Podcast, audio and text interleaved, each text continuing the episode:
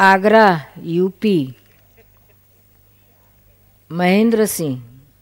क्या छे महेंद्र सिंह? आप आगरा से आए हैं? हाँ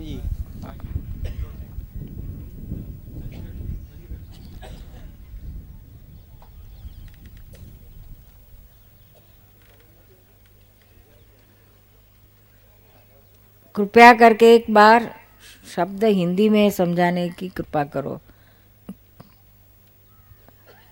मैं गुजराती नहीं समझता हूँ।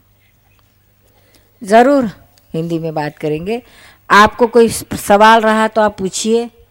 जी नहीं सवाल तो कोई नहीं पूछना बस। आप यहाँ किस तरह से आए आगरा से? मैं साहब ये मार्बल पत्थर लगाया इस मंदिर में। मार्बल को फिट करने आए? हाँ जी। आगरा से आए? जी। निमेश भाई ने भेजा। जी। मार्बल फिट हो गया। हो गया जी। आपको कैसा लगा यहाँ? अच्छा लगा साहब गाँव अच्छा लगा। अच्छा लगा। दादा भगवान कैसे लगे? बहुत अच्छे लगे। हम कैसे लगे? बहुत बढ़िया।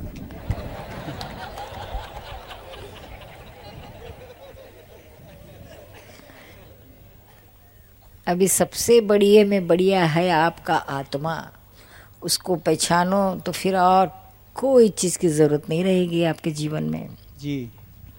उसको पहचानने की ज़रूरत है कि मैं खुद कौन हूँ? महेंद्र सिंह तो आपका नाम है। जी। पहचानने के लिए जैसे हर किसी दुकान पर एक पार्टी लगाई रहती है ना पहचानने के लिए। जी। दुकान का नाम रहता है ना। हाँ जी। इसी तरह आपको भी पहचानने के लिए ये महेंद्र सिंह पार्टी लगाई हुई है। जी। नाम ये पार्टी है आप खुद पार्टी नहीं है आप इसके मालिक हो। जी हाँ। ये आप मालिक खुद कौन हो उसको पहचानने का है। अच्छा जी। ये अलग है नाम तो आपको कल बदलना है तो बल बदल सकते हो। हाँ जी। आप नहीं बदले जा सकते हो। आप तो हमेशा के लिए जो है वो ही हो। उसमें कोई फ़र्क नहीं होता है। वो तो आपका हमेशा का जो स्वरूप है। वो क्या है कैसा है उसको पहचानने की ज़रूरत है क्या? तो ये सब ज्ञान की बातें होती है वह उसको पहचानने के लिए है। अच्छा जी। तो एक दी एक बार ये बात हमारे पास से ज्ञान ले जाना क्या? फिर उससे आपको हमेशा अंदर आए रहेगा कि मैं महेंद्र सिंह नहीं हूँ लेकिन मैं आत्मा हूँ शुद्ध आत्मा हूँ। संसार का हर कोई सुख दुख आता है वो महेंद्र सिंह को आता है मुझे नहीं मैं तो इससे अलग हूँ। जी हाँ मैंने पहले भी दो महीने पहले सत्संग हुआ उसमें नाम लिया आपसे। ज्ञान लिया था? जी हाँ। कहाँ पर लिया था? आश्रम में जो धर्मशाला है उसमें लिया था बस स्टेशन के पास। अच्छा त, आप उधर थे तब? जी हाँ। महीने महीना डेढ़ महीना के पहले। हाँ जी। तो फिर मैं शुद्ध आत्मा हूँ याद रहता है आपको याद आता है? रहता है साहब अच्छा बहुत अच्छा बहुत शांति लगती है। बहुत शांति है। और तो बहुत अच्छा उसमें ही रहो और पाँच आज्ञा जरा समझ लेना मैंने निमेश भाई के पास जी हाँ या शैलेश भाई के पास तो अच्छा, आपको पक्का हो जाएगा हाँ अच्छा जी जय सच्चिदानंद। सच्चिदानंद નરોત્તમ ભાઈ તત્વ સ્વરૂપે જ્ઞેયો અને દ- દ્રશ્ય સ્વરૂપે જ્ઞેયો વાસ્તવિક સ્વરૂપે સમજાવવા કૃપા કરો હા આપનો પ્રશ્ન છે આપનો પ્ર- હા ક્યાંથી આવો છો વિસનગર વિસનગર હા મહેસાણા જિલ્લો હા ખ્યાલ છે. ક્યારે જ્ઞાન લીધું હતું તમે? સોલામાં લીધું હતું જ્ઞાન તમારી પાસેથી. એમ? સોલા. હા. આઠ વર્ષ થઈ ગયો. બહુ સારું. શિબિરોમાં આવો છો તમે? હા શિબિરોમાં આવું છું બા. હમ. આપતસૂત્રનું છે આ. હા. આપતસૂત્રમાંથી વાંચ્યું હા એમાંથી વાંચ્યું હતું એટલે કીધું મને એ થોડું જ્ઞેયો બે પ્રકારના છે. હા, આપતસૂત્રમાં કહ્યું છે? આ જ્ઞેયો બે પ્રકારના છે. જ્ઞેયો એટલે આ બધી જાણવાની વસ્તુ બધી. હા. એને જ્ઞેય કહેવાય. અને જાણનારો જે છે આત્મા એને જ્ઞાતા કહેવાય. હવે આ જ્ઞેય બે પ્રકારના છે. એક અવસ્થા સ્વરૂપે છે અને બીજું તત્વ સ્વરૂપે છે. શું?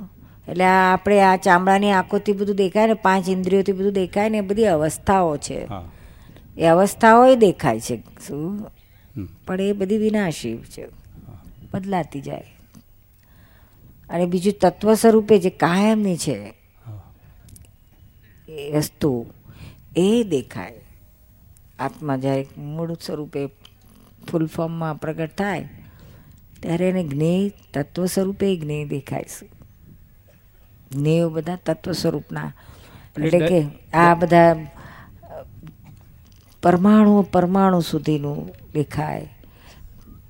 બધા આ ગતિ સહાયક તત્વ સ્થિતિ સહાયક તત્વ આકાશ તત્વ પછી કાળ તત્વ આ જ્ઞાને કરીને કેવળ જ્ઞાને કરીને દેખાય એ એ સ્ટેજનું એ લેવલના જ્ઞેય દેખાય ત્યારે કેવળ જ્ઞાન જ થઈ ગયું હોય શું જાય છે ને એ તત્વ સ્વરૂપે જ્ઞેય દે એ બધા જ્ઞેયો છે ત્યારે એટલે અત્યારે હાલ પુલગલમાં આપણે જોતા જોતા નીકળીએ ને તારે ને બા અત્યારે તો આપણે આ બધા સ્થૂળ બધા જોઈએ છે. એકદમ સૂક્ષ્મતમ સુધી ના જવાય. કેવળ જ્ઞાન થાય ત્યારે જ દેખાય. ત્યાં સુધી આટલા જેટલા દેખાય એટલા જુઓ આપણી અંદરના પહેલાં તો જોવાના છે. પિંડેશ્વર બ્રહ્માંડે મહી જેટલું ઊભું થાય એને જોયા કરો. હા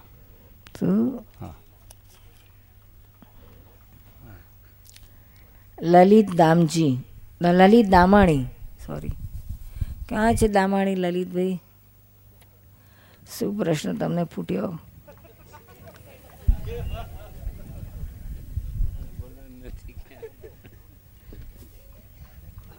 ઋષભદેવ ભગવાન અને ભરત ચક્ર, ઋષભદેવ ભગવાનને ભરત ચક્રવર્તીએ પૂછેલું કે આ સભામાં કોઈ તીર્થંકરનો જીવ છે? ત્યારે તેમણે કીધેલું કે તારો દીકરો મરીચી તે ભાવિ તીર્થંકર છે. તેવી રીતે હમણાં, તેવી રીતે હમણાં કૃપા રાજીપ અને કરુણાની વાતચીત થતી હતી. તો આ પરમહંસની સભામાં કોઈ આપની કરુણાને પાત્ર ખરું તમે તો નહીં જ. એ ક્યારે થશે તો? થાશે થાશે. થાશે ને તો થાશે થાશે. વિતરાક થશો ત્યારે થાશે. તમારી કરુણા ને પાત્ર ને વિતરાગતા તો બહુ દૂર થઈ જાય ને અત્યારે નજીકમાં કઈ એવો સંજોગ નહીં? નજીકનો સંજોગ તો આપણા દીપકભાઈ જેવા થાવ. એટલે એક દીપકભાઈ જ અત્યારે કરુણા ને પાત્ર. તમે આડી. કમુબહેનને ઊંઘ બહુ આવે છે. સત્સંગમાં બેસું છું ત્યારે મને બહુ ઊંઘ આવે છે. તો શું કરવું ક્યાં છે કમુબેન? ઊંઘી ગયા.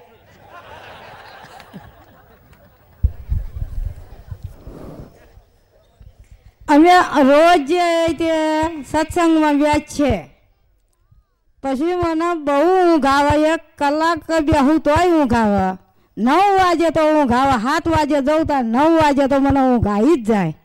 કામ કશું ના હોય એટલે આપણને એમ થાય જાડો આપણે સત્સંગ કરીએ. તો આટલી બધી મને ઊંઘ ચીમ આવે છે? ખાવાનું ઓછું કરો ને હળનું ઓછું કરી નાખો. નથી બહુ ખાતી. એમ? નથી બહુ ખાતી. એ તો બધી સ્ત્રીઓને એમ જ લાગે કે હું બહુ ખાતી જ નથી.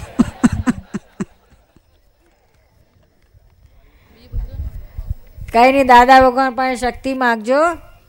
શું? પ્રીતિ વડોદરા. ક્યાં છે પ્રીતિબેન? પ્રીતિનો પ્રશ્ન છે કે પરમાત્મા તત્વ એટલે શું? આપણું શુદ્ધાત્મા એ જ પરમાત્મા છે, શું? એ જ. બીજો નહીં.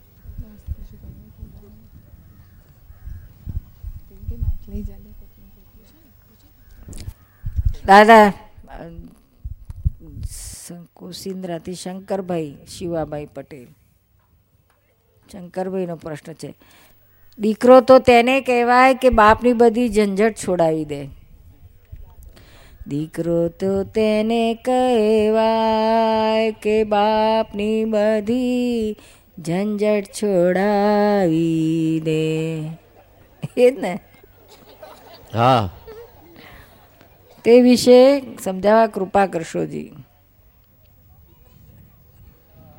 આજકાલ તો ભાઈ ઝંઝટ વધારે છે.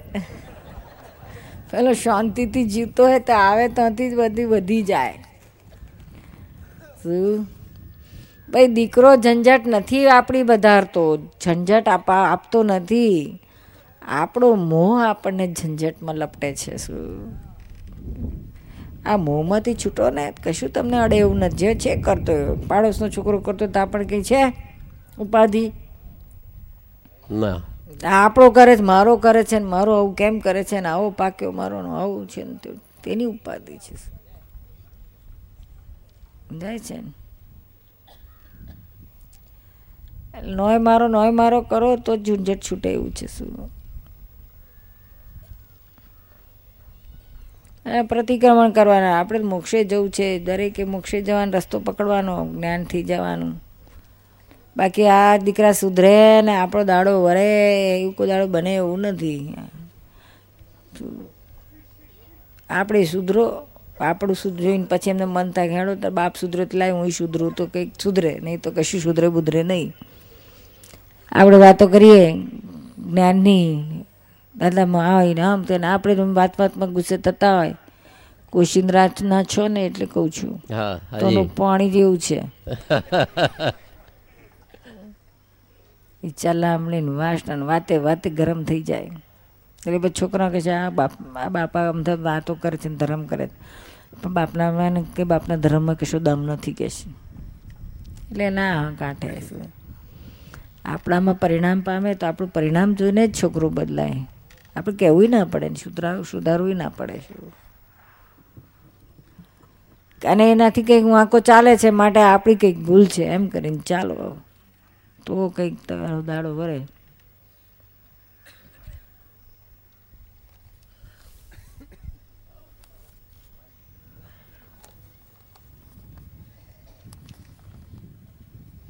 અમિત તો આવ્યો નથી વિરાટ ને. છોકરો નથી.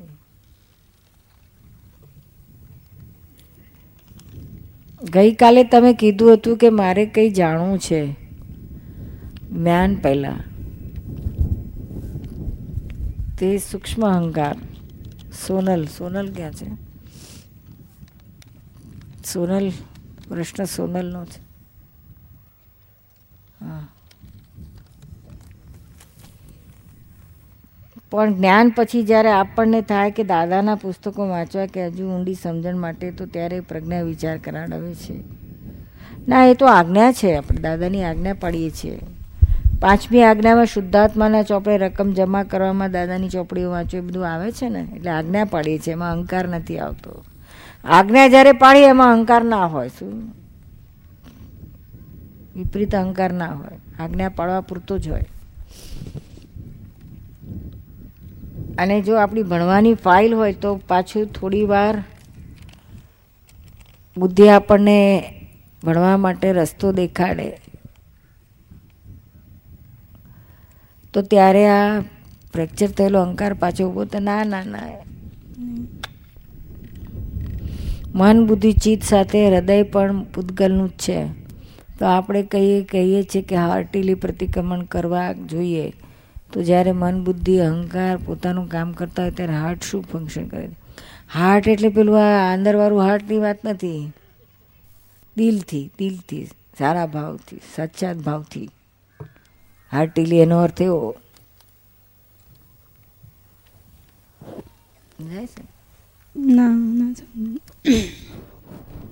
એ આ હૃદય એટલે કે આ અંતસ્કરણ જો મન બુદ્ધિ ચિત્તને અહંકાર છે એમાં હૃદય એ કે જુદું પાંચમું નથી શું?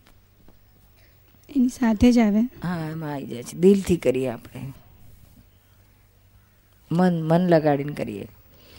દાદા પોતે ક્ષત્રિય કુટુંબના હતા. તો તેમને સિમંદર સ્વામીની ઝંખના કેવી રીતે આવી? એટલે શું બધા વાણિયાઓને જ આવે એવું?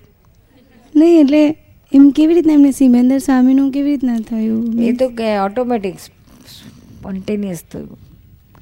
અને કઈ પૂર્વભવનું હશે એટલે? એવું કહેતા. પૂર્વભવની કઈ લિંક હશે સાધનાની?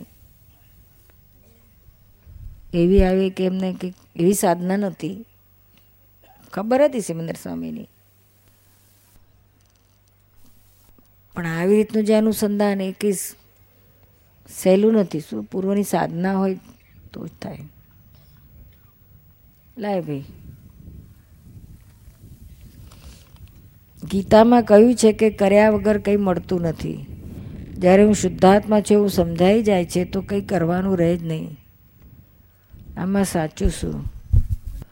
પ્રજાપતિ પૂંજીરામ મોહનલાલ, ગામ મરેડા, મહેસાણા.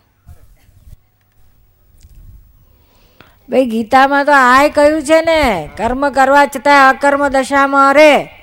આ બધું યુદ્ધ તું કરે જ, પણ તું કરનારો નથી. તું આત્મા છું ને આ બધા તારા આત્મા જ છે સગાબાલા.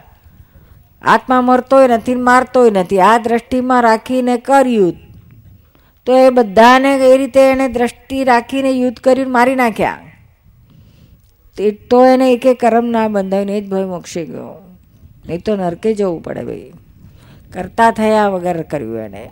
અકર્મ દશામાં રહ્યો શું એટલે આ દ્રષ્ટિ, જ્ઞાનની દ્રષ્ટિ છે. એટલે શુદ્ધાત્મા જો સમજાય તો હું કશું જ કરતો નથી. શું? અને કોણ કરે છે? જોડે જોડે એ રાખવું પડે ખ્યાલમાં. શું કે વ્યવસ્થિત કરે છે. સમજાયું? બાકી ગીતામાં આવું કહ્યું જ નથી કે કંઈ કર્યા વગર કશું મળતું નથી. કયા અર્થમાં કહ્યું ને આપણે કયા અર્થમાં સમજીએ છીએ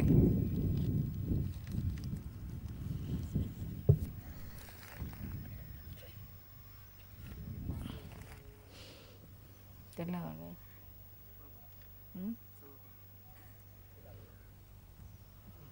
હવે કંઈ કોઈને કંઈ પૂછવું તો પૂછો. આપણે છે પાંચ કલાક છે હજુ. મહાત્માઓને કંઈ પૂછવું હોય.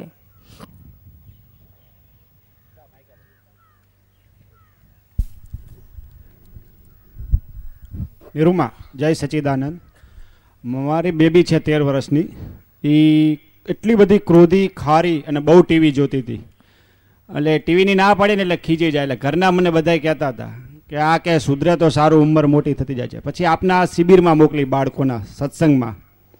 તો પહેલી શિબિર એટેન્ડ કરી, પછી અઠવાડિયા વાતાવરણમાં ઘણો ફેરફાર થયો. પાછા આવરણોના હિસાબે ખીજી જાય બધું. બીજી શિબિર, ત્રીજી શિબિરમાં આવ્યા પછી ઘરનાને બધાને કહેવા લાગી કે પપ્પા, ટીવી ન જોવાય, આમ ન કરાય, આવું થાય. અને અત્યારે રોજ આરતી કરે સિમંદર સ્વામીની. અને મને વારી ઘડીએ પૂછે છે કે મારે આપતા પુત્રી થવું હોય તો પપ્પા શું કરવું પડે? તો મેં કીધું, મને ખબર નથી, હું નિરૂમાને પૂછી આવીશ, કીધું. ક્યાં રહો છે? ધાંગધ્રા. તો એને જ લઈ આવજો ને. આ એને અત્યારે પરીક્ષા હતી એટલે મેં કાલ રાતે ફોન કર્યો ને તો મને કીધું પપ્પા સત્સંગમાં શું આવ્યું ને તમે પૂછ્યું હતું કે.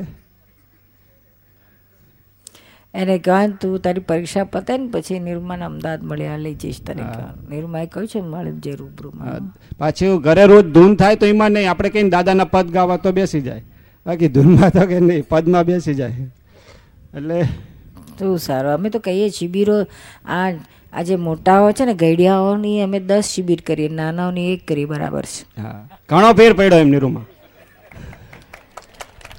હું તાળીઓ પાડો તમે મોટામાં છો.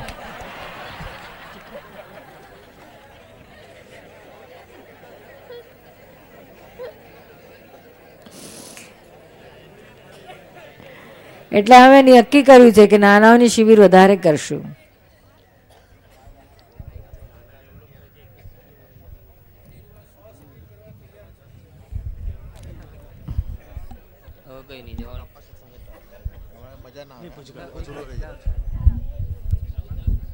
નીરુમા આ જે ઘડિયાઓ છે ને એ જ આવતા ભાવમાં આવા ટેણિયા થઈ નહીં આવવાના છે. આવતા હોની વાત આવતા હવે તો સુધી રાબર લંબાવું છે.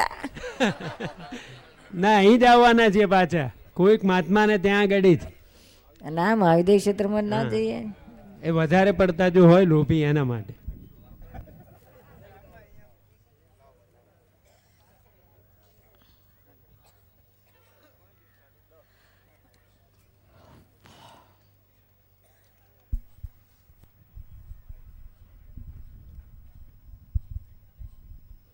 રજનીભાઈ કે છે, રજનીભાઈ ક્યાં છે? સાધક અવસ્થા ક્યાં સુધી ગણાય? ગયા રવિવારે આચાર્ય મહારાજ સાહેબે આર્યંતને પણ સાધક અવસ્થામાં ગણાવ્યા. તો સાચું શું? જ્યાં સુધી સાધ્ય મળે નહીં, ત્યાં સુધી સાધક કહેવાય. સાધ્ય મળી ગયા પછી સાધક ના રહે. સાધ્ય મળતા સુધી સાધક છે. હવે જો આમાં ડેફિનેશનમાં જે આવતા હોય બધાને બધાને બધા એમાં આવે. સાધ્ય નથી મળ્યું, ત્યાં સુધી સાધક અવસ્થા છે. સાધ્ય મળ્યા પછી સાધના કરવાની જરૂર જ ના રહે. સાધક શું કામ રહે પછી? સાધ્ય રૂપ જ ના થઈ જાય? જો તમે શુદ્ધાત્મા પદમાં આવી ગયા તો પતી ગયું, તમારે કોઈ સાધ્ય મળી ગયું. અરિહંતની તો ક્યાં વાત છે? અરિહંત તો કયા સ્ટેજે પહોંચી ગયા હોય? એમની તો સાધના લોકો કરે છે, મોક્ષે જવા માટે. તો એવી વળી સાધક ક્યાંથી હોય? સમજાય છે ભાઈ? જય સચ્ચિદાનંદ. હા બોલો. પૂજ્ય નિરૂમા ઊંઘના અવસ્થામાં પણ કર્મ બંધાય છે એવી રીતે તમે કીધું. તો એ જરા સમજાવો અને એને કાઢવા માટે શું કરવું પડે એના બાબતે શું નામ છે તમારું? ચંદ્રશેખર. આ તો જ્યારે સપ જ્યાં સુધી અજ્ઞાન દશામાં હોય ને ત્યારે કહ્યું છે. અજ્ઞાન દશામાં ઊંઘમાંય બંધાય. ઊંઘી જાઓ તોય હું ચંદ્રશેખર છું કરીને ઊંઘી જાઓ આજે બહુ ઊંઘ આવી આજે ના આવી આજે આમ થયું તેમ થયું. અને જ્ઞાન મળ્યા પછી તો હું શુદ્ધાત્મા છું એટલે આમે કર્મ નથી બંધાતો અને સૂતી વખતે તમે હું શુદ્ધાત્મા શુદ્ધાત્મા છું નિધિ ધ્યાસન કરતાં કરતાં ઉઈ જાઉં છું. બરોબર. તો ના બંધાય. બરોબર. એટલે કર્મ બંધાય છે એટલે એ એ અહંકારને રીતે અહંકાર જ છે. અહંકાર જ્યાં સુધી પેલો સૂક્ષ્મ અહંકાર છે ને સૂક્ષ્મતમ જી. હું હું ચંદ્રશેખર છું હું બદલે હું બીજો છું માનનારો. બરોબર. ત્યાં સુધી કર્મ બંધાયા જ કરવાનું ઊંઘમાં બંધાવાનું એમ કહેવા માંગે છે. બરોબર. જય સચિદાન નરોત્તમભાઈ દ્રવ્ય કર્મ ભાવ કર્મ અને નવ કર્મ વિશે સમજાવવા કૃપા કરશોજી તમારો પ્રશ્ન છે. હા મારો પ્રશ્ન તમે તો બધું બહુ ઝીણું ઝીણું કાપવા માંડ્યા છો ને. આગળ વાંચ્યું હતું ને બેન આમાં બધું આપતા સૂત્રોમાં બધું વાંચ્યું હતું એટલે બધું અમુક લક્ષાર્થમાં કીધું બરાબર સમજાણ્યું નથી ભાવ કર્મ એટલે જે હું. છે તો નરોત્તમ છું એ માનીને જ્યાં સુધી કરતા પણ છે ને ત્યાં સુધી ભાવ કર્મ ચાર્જ થયા જ કરે નવું કર્મ ચાર્જ કરનારો. ભાવ કર્મ એને કહેવાય. હમ, આ ક્રોધમાન માયાલોભ છે ને એ જે કર્મ ચાર્જ કરી નાખે અજ્ઞાન દશામાં શું? એટલે એ ચાર્જ કરનારા કહેવાય ક્રોધમાન માયાલોભ ભાવ અજ્ઞાન દશામાં ભાવ કર્મ થયા જ કરે કર્મ ચાલ થયા કરે એ કર ભાવ કર્મ કહેવાય. એટલે હું નરોત્તમ છું જ્યાં સુધી માનું છું ત્યાં સુધી રહેવાનું છું ચાર્જિંગ ભાવ કર્મ. પછી હું શુદ્ધાત્મા છું એવું થાય જ્ઞાનમાં આવે તો ભાવ કર્મ આખું જાય છે શું? અજ્ઞાન ઉડે છે એટલે ભાવ કર્મ તમને નથી રહેતું શું? હવે જે તમને દેખાય ક્રોધમાન માલ નરોત્તમ ભાઈનો ભરેલો માલ તે ખાલી નીકળે છે એટલે તમારો નથી એમાં. દ્રવ્ય કર્મ એટલે સૂક્ષ્મમાં ડી કર્મ છે જે તમે ભાવ કર્મનું રૂપાંતર દ્રવ્ય કર્મમાં થાય છે શું? ચાર્જ થયા પછી જે તમે લઈને આવો છો એ દ્રવ્ય કર્મ છે. જન્મ્યા ત્યાંથી દ્રવ્ય કર્મનો પાટા લઈને જ આવ્યા છે શું? એ આવરણ રૂપે છે આવરણ. મુખ્ય આઠ પ્રકારના છે જ્ઞાન આવરણીય દર્શનાવરણીય મોહનીય અંતરાય નામ ગોત્ર આયુષ્ય વેદનીય. શું? આઠ કર્મો હા એ. આ સૂક્ષ્મ રૂપે હોય છે. પછી એમાંથી જ્યારે રૂપકમાં આવે સ્થૂલમાં આવે ત્યારે આપણને નવ કર્મ કહીએ એને. એટલે ઉઠવું બેસવું ખાવું પીવું સૂવું જાગવું બધું એ નવ કર્મમાં જાય છે શું? હાસ. એનાથી શું થાય કે એ ડિસ્ચાર્જ થઈને પૂરા થઈ જાય ખરી પડે. પછી પાછા ફરી નવા ભાવ કર્મ ચાર્જ થાય છે શું? જ્ઞાન મળ્યા પછી નહીં પણ જ્ઞાન દશામાં ચાલ્યા કરે. જ્ઞાન દશા. જ્ઞાન દશામાં હવે ખરતા જાય ખાલી થતા જાય છે. સમજાય છે ને? એટલે મહાત્માઓને નોકરમાં હળવા પ્રકારના કર્મો છે. ડિસ્ચાર્જ થતા છે.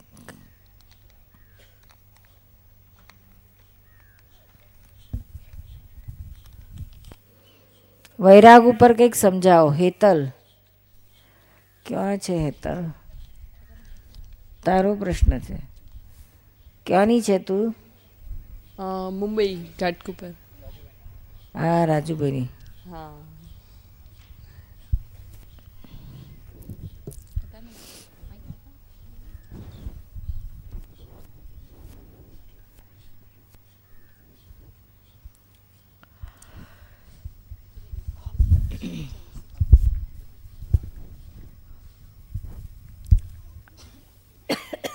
જ્યાં થોડું થોડુંક અજવાળું થાય છે,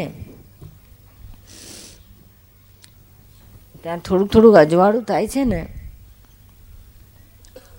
સાવ અંધારું ગોરો તો કશું ના હોય પણ થોડું થોડું અજવાળું જાગૃતિનું, થોડી થોડી જાગૃતિ આવે ત્યારે એને સારસાનું ભાન થાય છે. થોડી થોડી જાગૃતિ આવે ને ત્યારે એને મોહ ખસે, મોહ. જેમ જેટલો મોહ ખસે તેમ તેમ આ બધી વિનાશી વસ્તુ ઉપરનું એને જે મોહ હતું, રુચિ હતું ઓછું થવા માંડે છે. આપણા લોકો એને વૈરાગી કહે છે વૈરાગ આવવા માંડ્યો છે આને કે છે, પણ મોહ ઓછો થાય છે શું? પછી આગળ ખૂબ જ એને મોહ, મોહની, મોહ ઘણો બધો ઓછો થઈ જાય. ત્યારે આ સંસારમાં, ઘરમાં, આ બધામાં રૂસ ના રહેશું વૈરાગ આવે. હવે વૈરાગ છે તો જુદા જુદા પ્રકારના હોય છે. એક દુઃખ ગર્ભિત, મોહ ગર્ભિત ને જ્ઞાન ગર્ભિત હોય છે. દુઃખ ગર્ભિત એટલે સંસારના દુઃખ સહન ના થાય એટલે કે ચાલો વૈરાગ લઈ લઈએ. દુઃખથી વૈરાગ આવે. પાયામાં દુઃખ છે, સંસારનું દુઃખ સહન ના થાય એટલે એને વૈરાગ આવે. એ આત્મા સુધી ના લઈ જાય.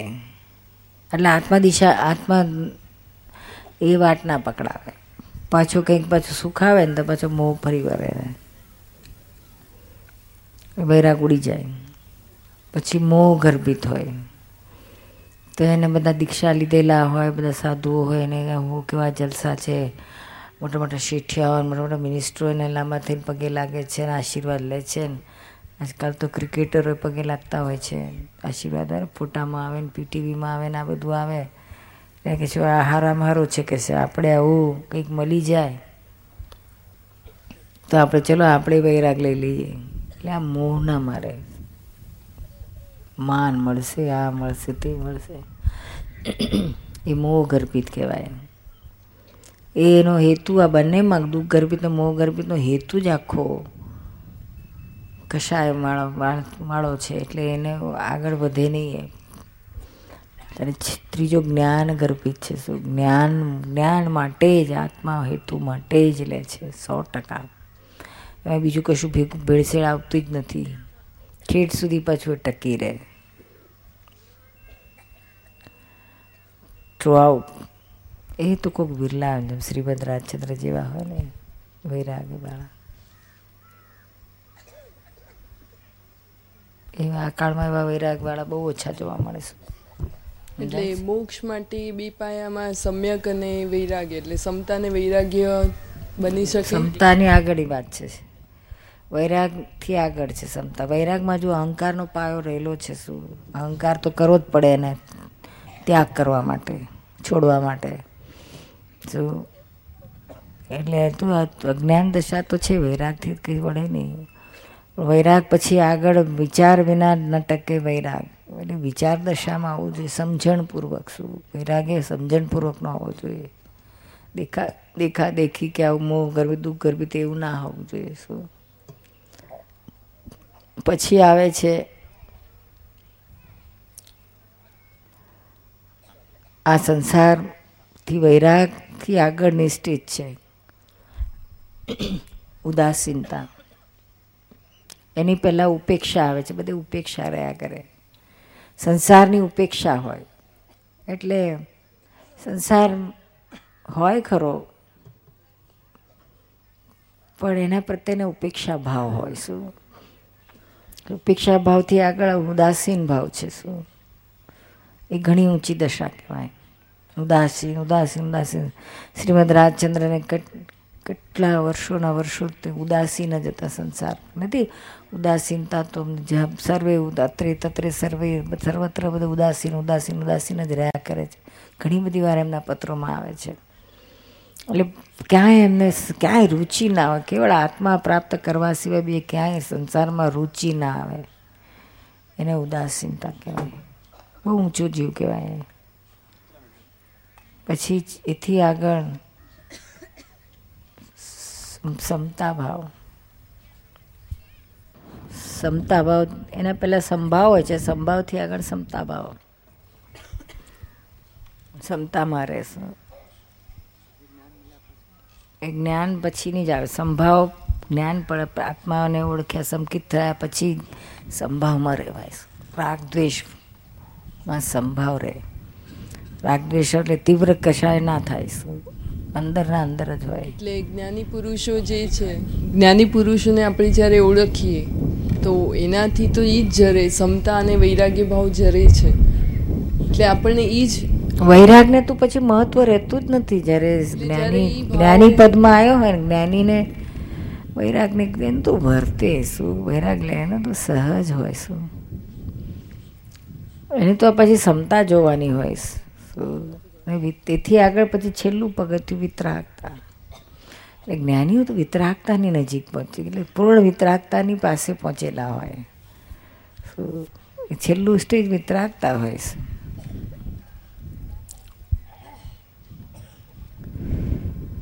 એટલે ક્ષમતા અને આથી આગળ ગયા હોય જ્ઞાનીઓ તો. શું જેમ શ્રીમદ રાજચંદ્ર છે, દાદા છે કુંકુદાચાર્ય આ બધા વિતરાગતા તરફ ગયેલા હોય છે.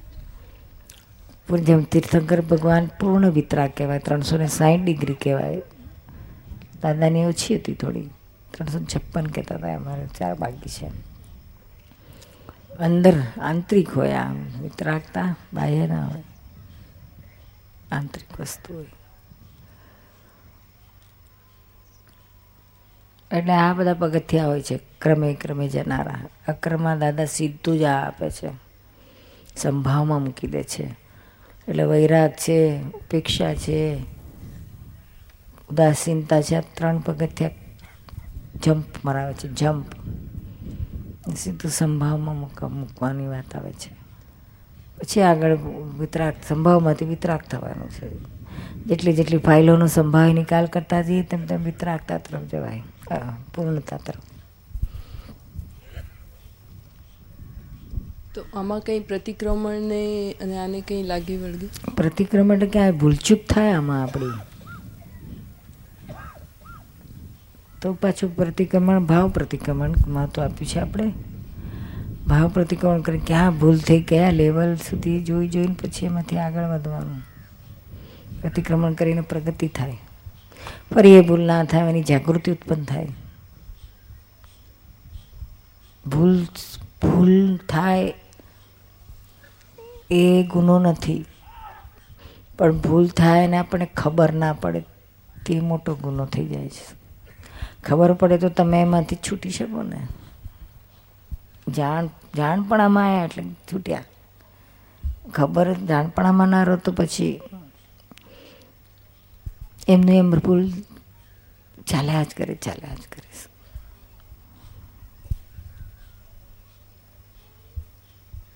આમાં રુચિ શું કામ કરે? રુચિ આપણને મોહ મોહ છે ને, બહુ વધારે ગાઢ થાય ને ત્યારે રુચિમાં જાય. એવું કંઈક પર્ટિક્યુલર કઈ વસ્ત- વસ્તુમાં કેન્દ્રિત થાય ત્યારે ત્યાં રુચિ વધારે હોય. સંસારમાં અમુક વસ્તુમાં વધારે રુચિ હોય, તો તેમાં તેમાં પછી બહાર ના નીકળી શકે આવરણ ગાઢ આવી જાય. તો પછી ધર્મમાં જઈએ તો ત્યાંય પાછું આવે છે. શું શાસ્ત્રોની રુચિ હોય, વાંચનની રુચિ હોય, ઘણાને પ્રતિકમણી ઘોડાને મંત્ર જાપની, કોઈનાને ઉપાસની ઉપાસ જ કર્યા રાખે ઉપાસ જ કર્યા રાખે ઉપાસ જ આખી જિંદગી જોઈએ તો વર્ષી તપ કરતા આખી જોઈએ તો આમ બિલ કરતા કર્યા જ રાખે, કર્યા જ રાખે. તો આપણે સમજો ને કે એમાં, આ એની રુચિ થઈ ગઈ. એનું આવરણ આવે શું બેલેન્સ્ડ હોવું જોઈએ, સમજણપૂર્વક હોવું જોઈએ. બધું બેલેન્સ્ડ તો જ્ઞાની પુરુષોનો સ્વભાવ કેવો કહેવાય? એનો સ્વભાવ મૂળ કઈ કેવો કહેવાય એમ? સ્વભાવ શું? સ્વભાવ કેવો કહેવાય એમ? સ્વભાવ જ્ઞાની પુરુષનો. સ્વભાવ એ તો એ તો સ્વભાવ એટલે આત્મ સ્વભાવમાં જ હોય. ત્યારે તો જ્ઞાની થાય. દેહ દેહના કોઈ સ્વભાવમાં ના હોય. જ્ઞાની પુરુષની ઓળખાણ થાય તો એનો સ્વભાવ દ્રષ્ટિ સામે એટલે જેને ઓળખાણ થાય એની સ્વભાવ, દ્રષ્ટિ પામે એમ કે છે. એટલે ઓળખાણ થાય ત્યારે તો એને કેટલું બધું લેવલ આવ્યું હોય. જેને જ્ઞાનીની ઓળખાણ થાય, એનું ઘણું બધું લેવલ આવ્યું હોય ત્યારે એને ઓળખાણ પડે, નહીં તો ઓળખાણ ના પડે. જ્યારે ઓળખાણ પડે ત્યારે એ લેવલે આવે, એ શું? ઘણું ઊંચું લેવલ આવી જાય. ગાણીને ઓળખાણ પડ્યા પછી તો વાર જ ના લાગે એને છૂટવા માટે પછી. પછી સમર્પણ જ ભાવ વર્ત્યા કરે. અહો અહો અહો જ રાંધા. જેટલું અહો અહો રહે એટલું તે રૂપ થવાય, શું? પછી કશીની જરૂર નહીં. પછી તો જ્ઞાનીને સમર્પણ, જ્ઞાનીના ચરણોમાં જ્ઞાનીની આજ્ઞા એ જ ધર્મ, આજ્ઞા એ જ તપ. આણાએ ધમ્મ આણાએ તવો કહ્યું છે ને? પછી આપણે કશું કરવાની જરૂર વૈરાગ્ય લાવવાની જરૂર નથી ને કશું કરવાની. આજ્ઞા આપે, એમાં આજ્ઞામાં રહે, એમાં બધું જ આવી ગયું. શું પૂરું થઈ જાય એમાં. પછી એના પૂઠે પૂઠે વહી જશે. મેં કહ્યું હતું ને, અમને જો જ્ઞાની મળે તો અમે એના પૂઠે પૂઠે વયા ગયા હોત. જ્ઞાનીને ઓળખાણ પડે એટલે પતી ગયું. પછી એની પૂઠે પૂઠે વહી જવાનું એ. નહીં તો માથાફોડ કરવી પડે. એટલે કૃપાળુદેવે કીધું છે ને કે જેણે આત્મા જાણ્યો, એણે સર્વ જાણ્યું. તો આત્માના ગુણ પર વધારે જોર આપીએ તો આપોઆપ બીજું બધું ગુણ કરી શકાય છે. ગુણ પછી પણ શબ્દોથી જ રહે છે ને તે રૂપનો એમાં રહેવાનું છે.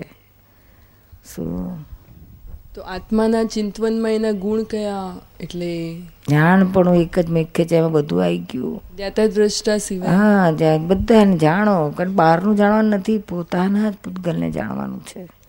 તો રાગ પોતાને ક્રોધ માન માયા લોભ રાગ દ્વેષ મોહ ઈચ્છા દેખાય છે કંઈ. રાગ અને દ્વેષ એટલે આ બે મૂળ પાયા છે. તો રાગ એટલે બધો રાગ આવી ગયો. શુભ અને શુદ્ધ બંને. બધું બધું આવી ગયું. રાગ દ્વેષમાં બધું આવી ગયું. રાગમાં એના એનો એક વિભાગ. આકર્ષણ થાય બધું રાગ ને વિકર્ષણ થાય બધું દ્વેષ. શું? એ ક્યાં ક્યાં થાય છે જોયા કરવાનું શું? બધે જ પછી. પુરુષાર્થ વધારવા માટે જેમ અંદર અંદર વિચાર શક્તિ મીન્સ અંદર ને અંદર જે ઘૂંટણ થાય છે ને સાથે સાથે વિચાર મીન્સ સામસામે અથડાય છે અંદર જ બે અવાજ એમ. તો એ કઈ રીતે? એટલે આર્ત ધ્યાનમાં કહેવાય કે પછી આપણી સમજણ ખીલી રહી છે એમ કહેવાય? ઘૂંટણ થાય છે સફોકેશન તો એ માર્ગ આગળ આપણે વધી રહ્યા છીએ એ પ્રમાણે થાય કે? ના, એટલે સફોકેશન જો થાય ને આપણને ખબર પડે કે સફોકેશન થઈ રહ્યું છે. તો એ સફોકેશન આપણને પ્રગતિમાં હેલ્પફુલ થશે શું? એ પોતે પોતે પોતે કશું નથી. એ અચીવ કરવાનું નથી, પણ આ ધારક થાય તો એનો હેલ્પ હેલ્પ લેવાની જાગૃતિ માંડ એના આધારે પછી આપણે જાગૃતિને વધારે દ્રઢ કરવાની શું? એ રીતના આપણને હેલ્પ કરે છે એમાં. અને આનાથી પછી આગળ તો પ્રગતિ થતી જાય છે, તેમ તેમ આમાંથી બહાર નીકળતું જવાય છે, શું? પછી જ્યારે જ્ઞાતા દ્રષ્ટાપદમાં આવે ત્યારે તો પછી આનંદ રહે છે. શું સફોકેશન થાય તો કોને થાય છે? હેતલને, તે તો હું છું નહીં. હેતલને થાય તે બરાબર છે. થાય તો સારું છે. આપણને કે આત્મા માટે થાય છે ને? નથી, સંસાર માટે થાય તો પ્રોબ્લેમ આત્મા માટે થાય ક્રમિકમાં હોય જ. શું? શ્રીમદ નતા કહેતા, અમને બહાર ઉપાધિ ઉપાધિ ઉપાધિ વર્તે છે ને અંદર અમને સમાધિ છે. બહાર નિરંતર ચિંતા ચિંતા ચિંતા છે ને અંદર અમને આનંદ આનંદ છે. એટલે આ કાળમાં મોક્ષનો છેલ્લો ઉપાય શું? મોક્ષનો છેલ્લો ઉપાય? કૃપાળુદેવ બતાવ્યો છે જ. બીજું કાંઈ શોધમાં. માત્ર એક સત્પુરુષને શોધી તેના ચરણ કમળમાં સ્વરૂભાવ અર્પણ કરી દઈ વર્ત્યો જા. પછી જો મોક્ષ ના મળે તો મારી પાસેથી લેજે. સજીવન મૂર્તિની આરાધના વિના જે કંઈ પણ કરવામાં આવે છે તે જીવને બંધન છે. એમ અમારું હૃદય છે. પ્રત્યક્ષ સજીવન ખોળજે એમ કહેવા માંગે છે. સત્પુરુષને ખોળજે સત્પુરુષની વ્યાખ્યા આપી છે. સત્પુરુષ એ જ કે નિષ્દિન જેને આત્માનો ઉપયોગ છે. નિષ્દિન એટલે નિરંતર. નિષ્દિન જેને આત્માનો ઉપયોગ છે.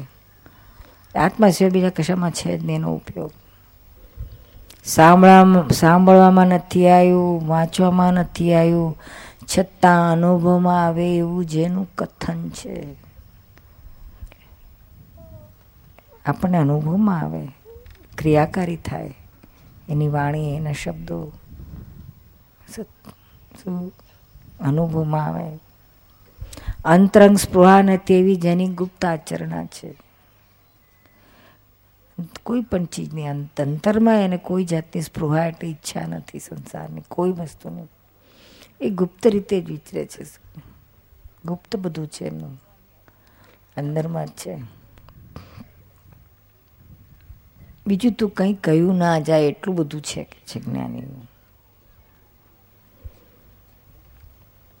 આવા ખોળજે આવા મળે તો એના ચરણ કમળમાં સરોભાર અર્પણ કરી દી વર્ત્યો જા.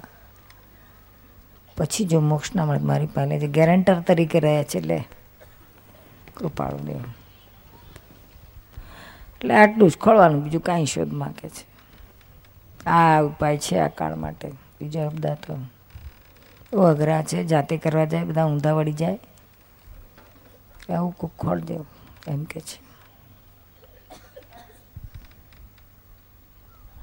ત્યાં સુધી કહ્યું છે કે પ્રત્યેક સદગુરુ સમ નહીં પરોક્ષજીનો ઉપકાર. જીનનો ઉપકાર પરોક્ષ કહી દીધો છે. પ્રત્યક્ષ સદગુરુ વધારે છે એમ. પણ સદગુરુ સદ એટલે સત જેને આત્મા પ્રાપ્ત કરી છે એવા. સત્પુરુષ એટલે સત એટલે આત્મા જેને પ્રાપ્ત કરી છે એવા. એને કહ્યું છે, શબ્દોથી ના ચાલે. આપણને અનુભવમાં આવે એવું જેનું કથન હોય તે કામના. આપણા અનુભવમાં, આપણા ક્રોધમાન માયા લોભ રાગ દ્વેષ કોઠા, ઘટાડે આપણને હું હેતલ છું, એ માન્યતામાંથી હું આત્મા છું, માન્યતામાં મૂકી દે, એ દ્રષ્ટિ લક્ષ્યમાં આપી દે. અનુભવ લક્ષ્ય અને પ્રતીતિમાં આવી જાય. કૃપાળુએ કહ્યું છે ને કૃપાળુદેવ એ આ જ્ઞાન પછી બધા ઘણા બધાના વર્તે છે. શું કહ્યું છે? વર્તે નિજ સ્વભાવનું અનુભવ લક્ષ્ય પ્રતીત. વૃત્તિ વહે નિજ ભાવમાં પરમાર્થે સંકેત. ત્રણ પગથિયા કયા? અનુભવ લક્ષ્ય અને પ્રતીતિના ત્રણ પગથિયા કહે છે?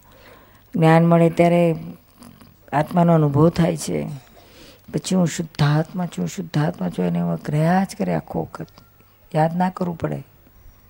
જાતે જ રહ્યા કરે, અંદરથી જ આયા કરે. એ લક્ષ કયું આત્માનું? અલખ નિરંજનનું લખ કે છે? ક્યારેય જેનું લખ ના બે બેઠું કે છે? બહુ ઊંચી વસ્તુ.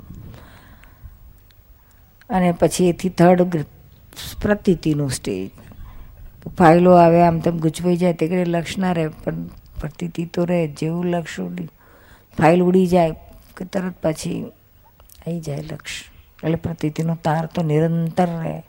એને કૃપાળુદે કહ્યું વૃત્તિ વહે નિજ ભાવમાં પરમાર્થે સંકિત. પરમાર્થ સંકિત કહ્યું.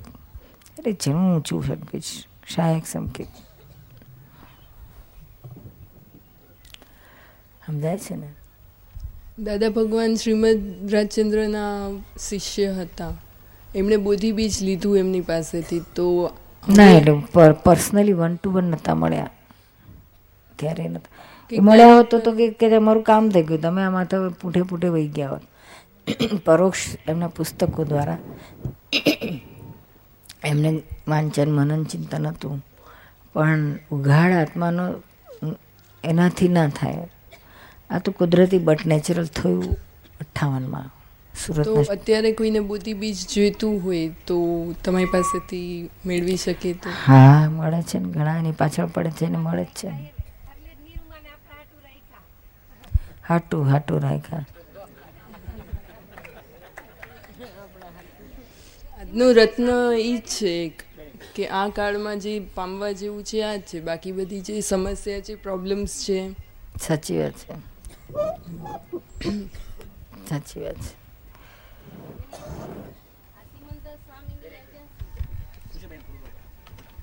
એટલે આજે આપણે વ્યવહારના પ્રશ્નો બધા સોલ્વ કરીએ છીએ તો એ તત્વજ્ઞાનમાં તો ઓટોમેટિક સોલ્વ થાય છે. એ કેવું છે બેન? આ અક્રમ માર્ગ છે એટલે શું સંસારમાં રહીને કરવાનું છે? હવે જેને જેને આ બ્રહ્મચારી છે એને સંસાર માંડ્યો નથી, એના પ્રોબ્લેમ એટલા નથી હોતા. પણ જે પરણેલા છે, ધંધાના છે, ધંધામાં ક્યાંક બહુ ખોટ જાય, આ જાય, બહેનોને કેટલા પ્રોબ્લેમ આવે, ઘરનું કોઈ મરી ગયું, આ તે મોફ તૂટી જાય. મરી જાય તો એટલું બધો પ્રોબ્લેમ નથી બીજા બધા જે પ્રોબ્લેમ આવે છે, આ સંસારમાં રહીને આત્મામાં રહેવાનું છે. એટલે જ્ઞાનીની પૂર્ણ દશા સુધી તો નથી પહોંચ્યા, પણ આ બોધ બીજથી બીજથી પૂનમ સુધી તો જવાનું ને. બીજ મળી બીમાંથી ફળ સુધી, એટલે ઝાડ ને વૃક્ષને ફળ સુધી જવાનું ને. એટલે ત્યાં સુધી વચ્ચે આવા બધા પ્રોબ્લેમ આવે અને આ કાળમાં તો ભયંકર બધા. કૃપાળુદેવના વખત કૃપાળુદેવ બહુ પાડતા હતા. બહુ ઉપાધિ ઉપાધિ ઉપાધિ છે. જરાય રુચિ લાગતી નથી, ધંધો કરવો ગમતો નથી. છતાં એમનો ધંધો ધંધોકાર ચાલતો તો તોય. આમાં જ રહેવું ગમે છે. તો બધાને આ જ્ઞાન મળે, પછી બધાને આ ગમે તો જ અહીંયા જ કાયમની શિબિર જ હોય એમ થાય કરે. કોઈ ઘરમાં કે નોકરી ધંધા એમ ના જવાનું અહીંયા જવું રહે તો કેવું સારું, એવું બધાને રહે. પણ એવું પોસિબલ નથી, ફાઇલો છોડે નહીં ને. એટલે આ સંસારમાં રહીને કરવાનું છે, એટલે આ બધી મુસીબતો કોકને આવે, ક્યારેક આવે. ત્યારે આપણે તો શું કહીએ છીએ કે બી વ્યવહાર તને તારા તારા મોક્ષ માર્ગમાં અટકાવે નહીં. એટલા માટે એવા કંઈ પ્રોબ્લેમ આવે તો એમાંથી રસ્તો તને પૂછતો ના હોય તો એ પૂછીને કાઢી નાખ. શું? ટોટલ શુદ્ધાત્મામાં બધા ના રહી શકે. કોઈ વખત એને હાલી જાય તો પછી હાલી ગયો એટલે એટલા ટેમ્પરરી કોઈ વાર હાલી ગયો તેથી કરીને એનું જ્ઞાન નહીં ઉડી જાય કાંઈ માટે. આનો ઉપાય કરી લે. અત્યારના એ પ્રોબ્લેમ આવે છે. એમાં તું સ્થિરતા મેળવી લે. પ્રોબ્લેમ તો સોલ્વ થાય કે ના થાય, પણ તું અંદરની સ્થિરતા મેળવી લે. એ સ્થિરતા મેળવવા અમારી પાસે પર્સનલ આવે અથવા તો આવું જાહેરમાં પૂછીને અંદરની સ્થિરતામાં પાછો આવી જાય. એટલે પેલા હિંમત આવી જાય ગમે એવા પ્રોબ્લેમ આવ્યા હોય તો. પછી આ તો બધું બહારનું વ્યવહાર તો કેવો છે? આવે ને જાય, આવે ને જાવે રિલેટિવ ટેમ્પરે પૂરણ ગરણ પૂતગલ છે. એટલે અમારે તો ખ્યાલમાં જો કે અત્યારે બહુ રડતો રડતો આવ્યો છે. હું કે કે હું આપઘાત કરું, મરી જાઉં મરી જાઉં કરતો આવ્યો છે. પણ આ કશું કાયમનું છે નહીં. આ પ્રોબ્લેમ કોઈ કોઈનો કાયમનો છે નહીં. થોડું જે હશે ને હિસાબ ચાલે. કોઈનો છ મહિના, બાર મહિના, વર, બે વર, એથી વધારે કેટલુંક લાંબુ. એટલે આ ટાઈમ નીકળી જશે. બાકી તો બાકી આખી આયુષ પડ્યું છે. એનું અમે, એમાં આત્માનું તો ચાલુ રાખ. એટલે આ બધાને જેને જે પ્રોબ્લેમ હોય, જે હોય તો બધા પૂછો, નિકાલ કરો, નીકળી જાઓ. શું ઘણાને એમ થાય કે આત્માની એકલી જ કેમ વાત નહીં કરતા? આ બધા વ્યવહારની વાત કેમ કરે છે? તને એમ થાય કે આ બધા ક્યાં કે કયા પાસે જાય? કોને પૂછે? પોતાના એવા પ્રોબ્લેમ આવે તો પૂછે કોને? જેને પૂછવા જાય એ જ ઉપરથી વધારે હળગાઈ મૂકે. પેલો દુઃખી રડતો જાય ને તો આપણે એવી સલાહ આપે, આવું તો કરાય નહીં આવું તો ના જ કરાય આમ કરો ને તેમ કરો ને ફલાણું કરો ને ઢીકણું કરો ને. પિક્ચર વધારે ઓર ગુચાય. કારણ કે એની પાસે સોલ્યુશન નથી. એવું સોલ્યુશન આપો કે એને એને અંદર ઠંડક વળે શું ઉકળતો તો છે જ બાપડો. વધારે ઉકળે. એટલે અમારી પાસે એવો રસ્તો હોય કે અંદરની ઠંડક આપી દઈએ. પછી બહારનું તો વ્યવહાર, તો કે અમે કંઈ કોઈના વ્યવહારમાં ફેરફાર કરી શકીએ એમ છે જ બી. શું બધું વ્યવસ્થિતના આધીન છે. પણ એટલું છે કે એટલું ઘરની સિદ્ધાંતિક વસ્તુ છે કે દરેક કર્મ એના ઉદય લઈને આવે છે ને અસ્તવાળું હોય છે, અસ્ત સાથે જ હોય. આ વચ્ચેનો ટાઈમ અમારે હિંમતથી અને જ્ઞાનથી છે એને પકડાઈ રાખવાનો હોય. એટલે અમે એટલું કરીએ, અમે એને નિકાલ કરી દઈએ. એટલે છૂટ આવે, પૂછો ને ભાઈ, જે પૂછ્યું, પૂછો. આમ કરતાં કરતાં દુઃખના દાડા જશે, આ આત્મા કાયમ રહેશે. કેટલાક એવા હોય છે કે પહોંચી વળે છે પ્રોબ્લેમ આવે તો. ના જે આવે તે, હું તો શુદ્ધાત્મા છું, મને કેમ આડે છે? તેવા મજબૂત થઈ ગયેલા હોય તેનું પાર આવી જાય છે, એને કે એને કંઈ પૂછવાનું રહેતું નથી.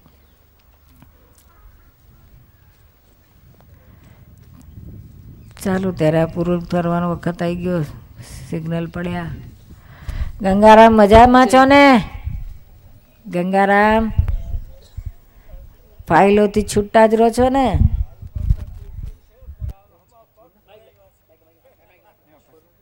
ચાલો જય સચ્ચિદાનંદ